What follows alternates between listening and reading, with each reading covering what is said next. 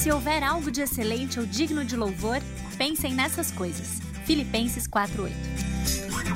Bem-vindas ao podcast do Filipenses 4:8. Eu sou a Naná e o meu objetivo é compartilhar sobre a palavra de Deus, que é excelente e digna de louvor, para que ela ocupe o seu e o meu pensamento e molde as nossas ações e o nosso dia a dia.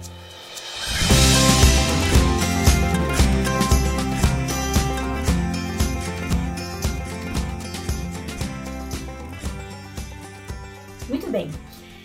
Deus é fiel. Esse é o nosso tema hoje. Talvez esse, esse, essa frase, Deus é fiel, seja o adesivo de carros mais vendido da história. Da mesma forma como a gente diz com aquele quentinho, não sem razão, claro, no coração, de que Deus é amor, a gente faz a mesma coisa com Deus é fiel. Nós falamos muito sobre a fidelidade de Deus. E hoje a gente vai meditar um pouco sobre ela e ver que sim, a fidelidade de Deus, a certeza de saber que Deus é fiel, ela traz segurança para os salvos. Mas acho que talvez muita gente não entenda o que realmente significa dizer que Deus é fiel. Enfim, e a gente vai ver também que a fidelidade de Deus é um dos seus atributos comunicáveis. Ao longo do tempo, acho que eu parei de usar esses termos, mas vou, vou retomá-lo mais uma vez. Talvez tenha gente que tenha chegado um pouquinho depois. O que, que são os atributos comunicáveis de Deus? São aqueles que ele tem e que ele deseja que nós espelhemos também para a sua glória. E a fidelidade é uma delas. Deus é fiel e ele deseja que nós também sejamos fiéis. Deus é eternamente fiel. Ele é inabalável em todos os seus caminhos. E uma definição que eu gostei para definir a fidelidade é que ele é dedicado à total coerência entre as suas palavras e as suas obras. Eu gostei muito disso. Uma coerência, uma conexão total entre o que ele fala e o que ele faz. Ele sempre faz aquilo que ele promete.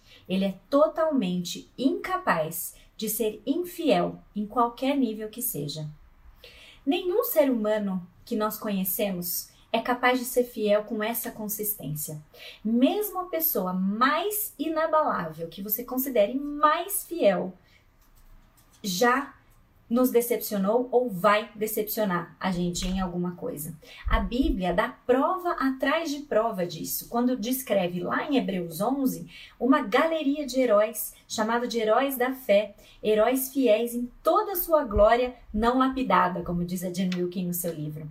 A lista dos heróis da fé inclui homens e mulheres imperfeitos, dentre eles assassinos, mentirosos, zombadores, covardes, arrogantes valentões, mesmo o mais admirável entre todos daquela lista, soube o que era quebrar a confiança. Só Deus é totalmente fiel. E a fidelidade de Deus, ela tanto é conforto para os seus filhos, como é terror para aqueles que se opõem a Ele. E essa é uma parte que normalmente a gente não fala. Mas vamos ver o que a Bíblia diz em Deuteronômio 7, versículos 9 e 10. Saberás, pois, que o Senhor teu Deus, o Deus, que o Senhor teu Deus, desculpa, é Deus, o Deus fiel, que guarda a aliança e a misericórdia até mil gerações aos que o amam e cumprem os seus mandamentos, e dá o pago diretamente aos que o odeiam, fazendo-os perecer não será demorado para com o que odeia, prontamente lhe retribuirá. Nós somos tentados realmente a citar apenas a primeira parte dessas palavras de Moisés a Israel. O Senhor é o Deus fiel que guarda a aliança e a misericórdia até mil gerações aos que o amam e cumprem os seus mandamentos. Mas, é, como a gente já falou aqui, a gente fica desconfortável em falar ou, ou associar a ira de Deus. Mas Deus é fiel fiel em executar justiça sobre aqueles que o rejeitam, assim como ele é fiel em manter o seu amor inabalável àqueles que ele recebeu. Ele abençoa aqueles a quem ele prometeu abençoar, e ele amaldiçoa aqueles a quem ele disse que irá amaldiçoar. Para que adoremos a Deus como totalmente fiel, a gente precisa ter em vista essas duas perspectivas ou essas duas expressões da sua fidelidade. Quando os filhos de Deus escolhem esquecer o terror do juízo divino, abafar, não falar sobre ele, na verdade, isso muitas vezes é uma tentativa da gente formar um Deus conforme a nossa própria imagem. E quando a gente tira a fidelidade de Deus em julgar da jogada, a gente esquece totalmente de quem ele é. Então a gente não pode fazer isso. Deus é fiel e existem duas expressões dessa fidelidade. E ela deve nos manter, sim, seguras e também ah, alertas em relação à forma como a gente define esse conceito. Como nós somos ah, fáceis em esquecer de Deus e dos seus atributos, ele, nos, ele tem deixado a nós, através dos tempos, lembretes da sua fidelidade. Ele estabeleceu um dia de descanso semanal, como um lembrete do seu trabalho na criação. Nós já vimos aqui, ele não estabeleceu um dia de descanso porque ele ficou cansado. Ele não se cansa. Ele fez isso como um lembrete da sua, da, da sua fidelidade para nós, para que lembrássemos do seu trabalho na criação. Ele instituiu os dias de festa do calendário judaico como uma forma de auxiliar a memória da sua fidelidade ao povo de Israel. A ceia do Senhor também é uma lembrança, uma lembrança da nova aliança. E a Bíblia? A Bíblia é o supremo memorial da fidelidade de Deus. Cuidadosamente registrada, milagrosamente preservada ao longo dos anos e das gerações, para que os seus filhos tivessem acesso à sua palavra. Quando nós esquecemos de Deus, ou quando nos esquecemos ou questionamos se Ele esqueceu de nós, nós podemos olhar para a Sua palavra, olhar para a palavra de Deus e lá nós vamos ter prova atrás de prova do seu amor firme e inabalável de geração em geração. Nós temos acesso completo a ela, nós temos esse privilégio que o povo de Israel, por exemplo, não tinha. Cada página dela diz o seguinte para nós: lembre-se do Deus que se lembra de você. Quanto mais a gente lê a Bíblia, mais nós temos prova de uma verdade gloriosa.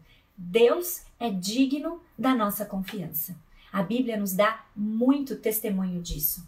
Por isso, mais uma vez, é importante a gente lembrar o quanto é essencial que a gente gaste tempo nela, porque assim a nossa vida também começa a dar testemunho dessa mensagem fiel.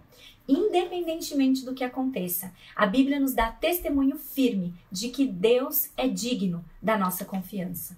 Só Ele, só Ele é digno da nossa confiança. Olha para o mundo ao redor.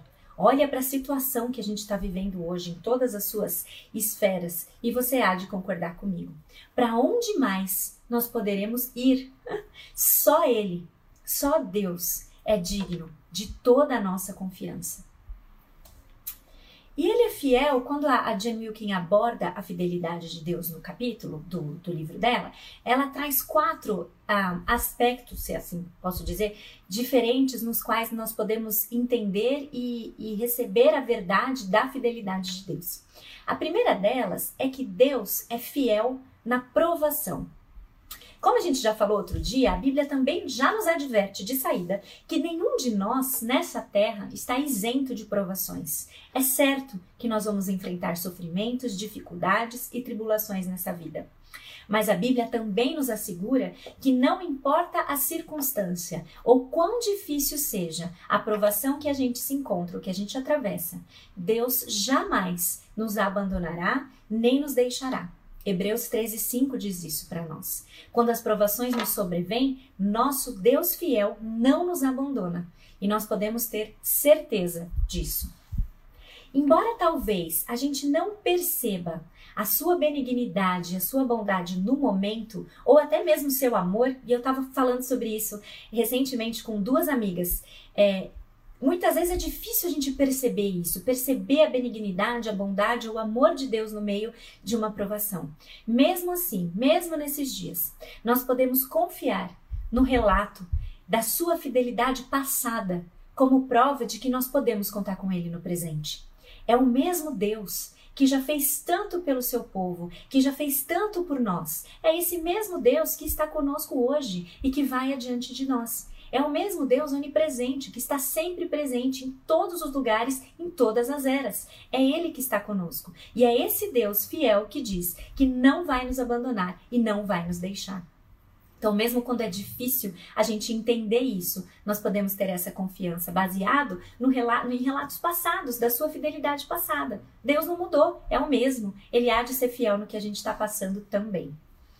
As tribulações, então, elas dão, dão prova da fidelidade de Deus, ainda que seja necessário anos antes dessa fidelidade se tornar visível aos nossos olhos. Ao mesmo tempo que elas provam a fidelidade de Deus, elas produzem fidelidade em nós. Quando vivenciamos problemas na vida, não nos alegramos no sofrimento que eles nos causam. Também já falamos sobre isso. É uma visão equivocada a gente achar que no meio da tribulação a gente está alegre. Mas a gente pode se alegrar na fidelidade de Deus, em usar cada uma dessas coisas, em orquestrar cada tribulação, cada momento difícil, orquestrar isso em favor de nós, para nos moldar, para que a gente se torne mais parecido com Cristo. Ele é fiel a isso, a, a, nesse sentido. Ele é fiel em meio às provações e ele é fiel depois delas também, fazendo com que cada coisa que aconteça coopere para o nosso bem. Já falamos sobre isso também, quando falamos sobre a bondade de Deus. Então Deus é fiel na provação e nós podemos ter essa certeza, essa esperança. Deus também é fiel na tentação. Falamos sobre ele ser fiel na provação e agora vamos falar sobre ele ser fiel na tentação. Olha só, Tiago nos lembra que Deus não nos tenta e nem pode ser tentado. Mas nós, muitas vezes, como nós não somos fiéis, nós devemos buscar ser, mas tantas vezes lutamos com isso, a gente acaba por medir os custos e benefícios de cair em pecado. Porque é isso que a gente faz quando a gente é tentado. A gente sabe que algo é pecado, a gente sabe que algo é errado, mas de alguma forma é, o inimigo consegue fazer com que a gente, é, pelos nossos desejos e as coisas que a gente é, luta ou idolatra dentro de nós, a gente olhe para uma determinada situação e comece a achar que talvez é, Deus tenha se equivocado, assim como Adão e Eva fez lá no jardim, sabe? É, eu acho que Deus talvez está me privando de alguma coisa boa e eu começo a flertar com o pecado. Essa é a tentação, prova de que nós realmente não somos fiéis. Quando nós brincamos com a tentação, a gente está caindo nessa mentira de que talvez Deus esteja privando a gente de algo bom e aí a gente está questionando a bondade de Deus. Mas mesmo assim, mesmo quando nós somos tentados, quando nós estamos lutando com a tentação, ele age conosco com fidelidade. Como diz em 1 Coríntios 10, 13. Não vos sobreveio tentação que não fosse humana, que não fosse comum aos homens, mas Deus é fiel e não permitirá que sejais tentados além das vossas forças. Pelo contrário, juntamente com a tentação, vos proverá um escape de forma que possam suportar. Olha lá, Deus, em sua fidelidade, porque Ele é fiel, nos dá um caminho de escape, mesmo quando nós estamos lá questionando se vale a pena ou não obedecer. Ele permanece fiel, apontando o caminho da salvação. E há consolo numa outra coisa também. Eu gosto dessa, dessa parte do versículo, eu gosto dele inteiro, mas assim, não vos sobreveio tentação que não fosse humana, que não fosse comum aos homens. E a gente tem uma, uma tentação dentro da tentação, né? Vira uma, uma bagunça. Que a gente quer crer que é só com a gente que, que, que, a gente pegou Deus de surpresa, ou que a gente está numa situação que, que ninguém mais passou, que a gente está enfrentando algo totalmente novo, num contexto totalmente inédito, que ninguém nunca teve que passar, e dessa forma, então, não há esperança para mim. A gente quer dizer a nós mesmos que a gente está passando por uma situação excepcional, mas não. A tentação em si, ela é comum.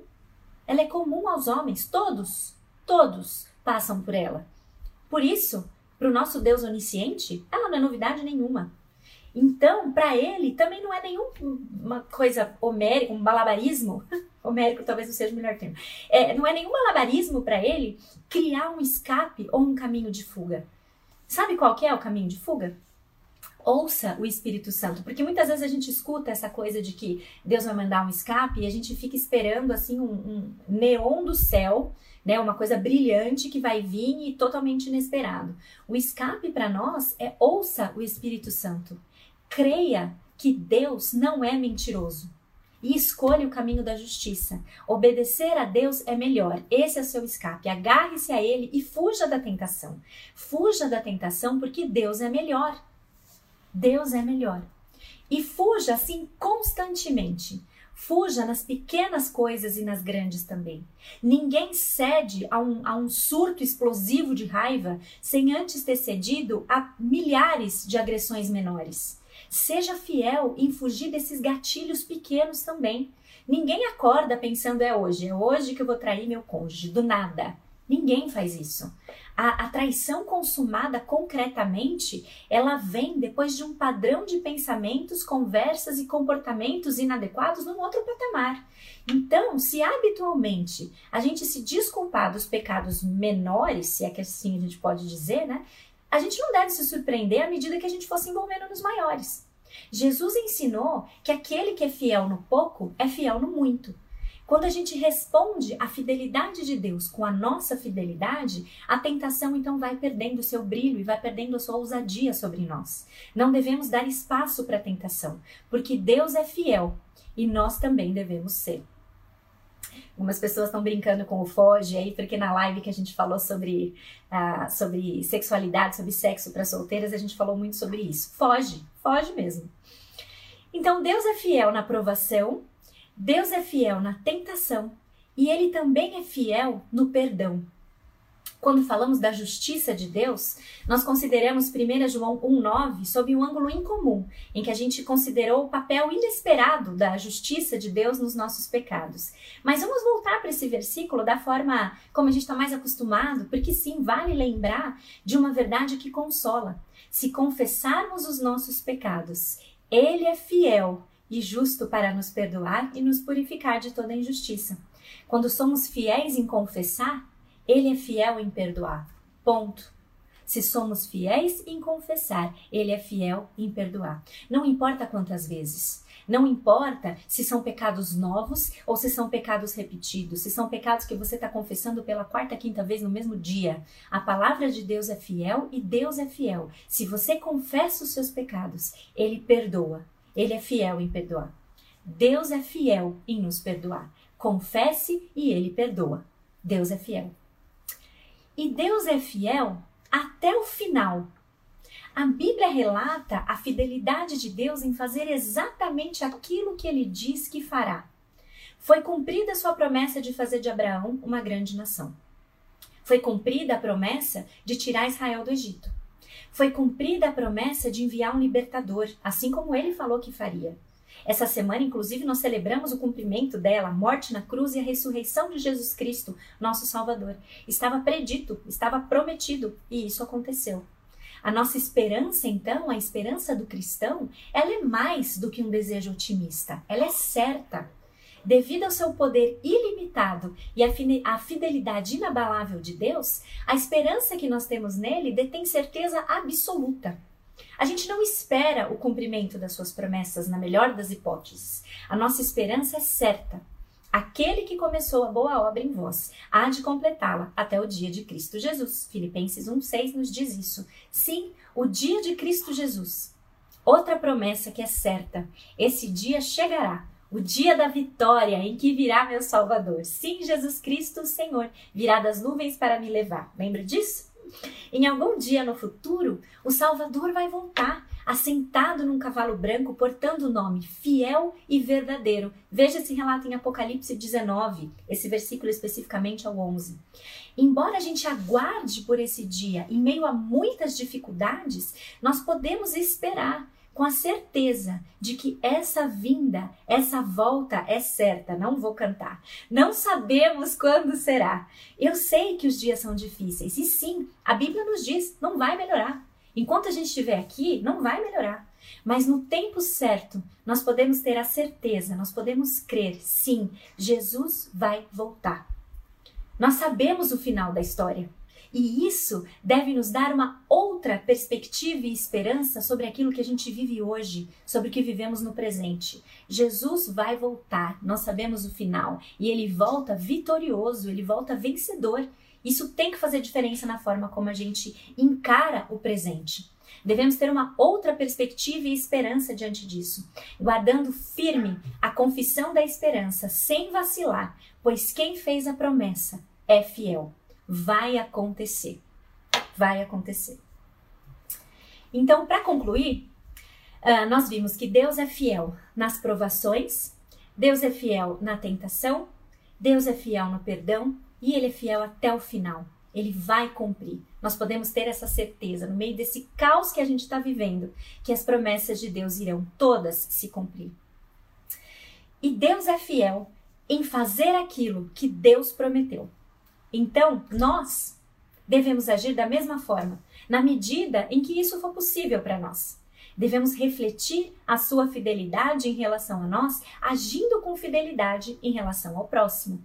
Quem foi o exemplo perfeito disso? Jesus. Mais uma vez, Jesus. Fidelidade, fiel. No Salmo 119, versículo 30, Davi diz o seguinte: Escolhi o caminho da fidelidade e decidi-me pelos teus juízos. A vida de fidelidade é aquela em que nós escolhemos a cada dia depositar em Deus a nossa esperança, com a certeza de que Ele, só Ele, jamais falhará. Então, escolhemos o caminho da fidelidade, mesmo sabendo que ele vai ser marcado por provações e por tentações. E isso não é uma coisa assim só bonita para a gente falar. Isso é uma coisa. É, é prático, é tangível, palpável, isso tem implicação para a nossa vida. Buscar viver com fidelidade é, é, é, se manifesta de formas bastante concretas. Agimos com fidelidade quando a gente usa o nosso tempo com fidelidade e não desperdiçando o nosso tempo como fazem as pessoas que só pensam nelas mesmas. Nós fazemos um bom uso do nosso tempo para servir a Deus e ao próximo. Nós usamos com fidelidade as nossas habilidades, trazendo glória ao Deus que nos deu cada uma delas ao invés de desperdiçá-las e jogá-las no lixo, usando em favor de nós mesmos. Nós guardamos os nossos pensamentos com fidelidade quando a gente deixa que ele seja repleto apenas daquilo que for verdadeiro, puro, justo e amável. Nós usamos as palavras com fidelidade quando as usamos para encorajar, para edificar. Nós agimos com fidelidade quando nós oramos sem cessar, expressando a nossa dependência completa de Deus. Nós escolhemos o caminho da fidelidade e então a gente reflete também sobre a nossa reputação. Nós somos conhecidos por sermos fiéis no nosso casamento, por sermos fiéis nas nossas transações comerciais, no nosso jeito de agir como pais, como mães, como filhos. Somos fiéis nos nossos compromissos na igreja, no trabalho, nas nossas amizades. Nós cumprimos com os nossos compromissos. Nós fazemos aquilo que dissemos que faríamos. Isso é fidelidade muita coisa para pensar. A fidelidade, sim, ela é muito prática. Todo ato de fidelidade em relação ao próximo é também um ato de fidelidade em relação a Deus. Mais uma vez, essa relação entre o vertical e o horizontal. Ainda que o mundo inteiro firme compromissos que eles não têm a intenção de cumprir, isso não cabe aos filhos de Deus. Nós devemos nos esforçar para provar que a nossa palavra é o nosso compromisso. E a gente não faz isso para ganhar a aprovação dos outros, mas a gente faz isso porque a gente deseja ser como Cristo é. E lembra? Total coerência entre as suas palavras e as suas ações. A gente precisa buscar isso em nós também. E isso é muito prático. o nosso anseio, então, deve ser ouvir muito bem, servo bom e fiel. Seja fiel, como ele é fiel. Fiel a Deus, fiel ao próximo e fiel até o final nós sabemos o final, não sabemos? Cristo vence no final. A nossa esperança, ela é certa. A gente não está na melhor das hipóteses imaginando que talvez Jesus volte. Ele vai voltar e ele vai voltar vitorioso. Cabe-nos então esperar por esse retorno. E enquanto esperamos, a gente caminha para a santificação vivendo uma vida de fidelidade, honrando os nossos compromissos. Graças a Deus, nós sabemos o final, as suas promessas vão ser cumpridas. E já sabemos que Cristo vence no final e nessa semana estamos inclusive relembrando e celebrando que Jesus morreu na cruz por nós e ressuscitou. Ele está vivo, ele é fiel. Suportou o insuportável na cruz por nós, porque ele é fiel. E ele voltará. Que a alegria e a certeza dessa verdade que está na palavra de Deus memorial supremo da fidelidade de Deus para com seu povo. Inunde o nosso coração de alegria, de louvor e de adoração. Ele vive e ele voltará. Amém? Bom, ah, com isso a gente terminou uma lista de atributos comunicáveis que estão disponíveis para quem chegou depois nesse livro da Jen Wilkin, o livro Renovadas dela. Deus santo, amoroso, bom, justo, misericordioso, gracioso, fiel, paciente, verdadeiro e sábio. Todas essas características que o nosso Deus incomparável possui de forma ilimitada e que ele também deseja que nós espelhemos, mesmo dentro das nossas limitações, para a sua própria glória. Então, terminamos o primeiro livro. Na próxima semana, a gente vai voltar a falar dos atributos incomunicáveis, aqueles que só ele tem. Nessa Páscoa, então, agradeça a Deus pela sua fidelidade e pelo seu amor inabalável.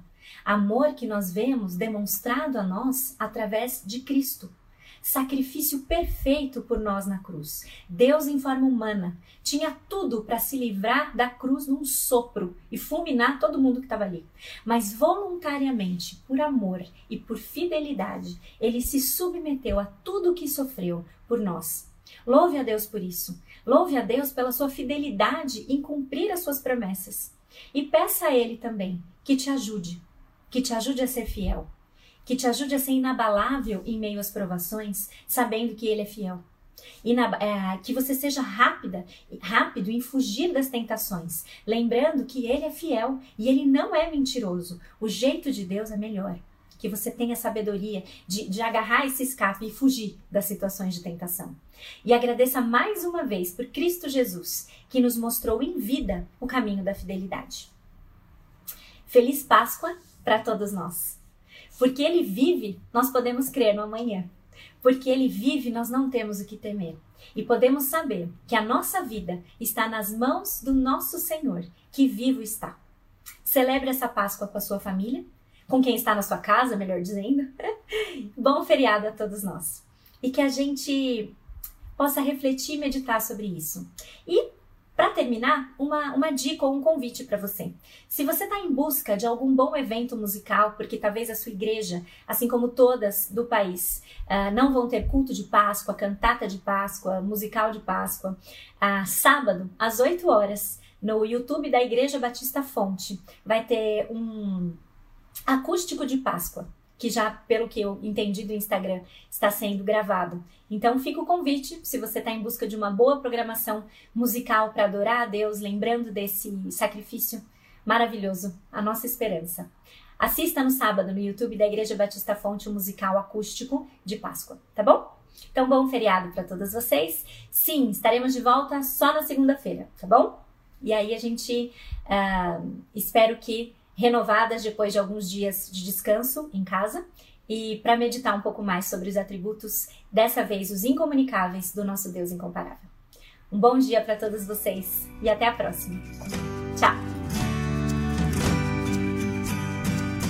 Obrigada por ouvirem o podcast do Filipenses 48. Para conhecerem mais sobre o ministério, ter acesso aos textos, dica de livro ou mesmo acompanhar um pouco do meu dia a dia, sigam o meu Instagram, Filipenses48 ou acessem filipenses48.com. Até a próxima!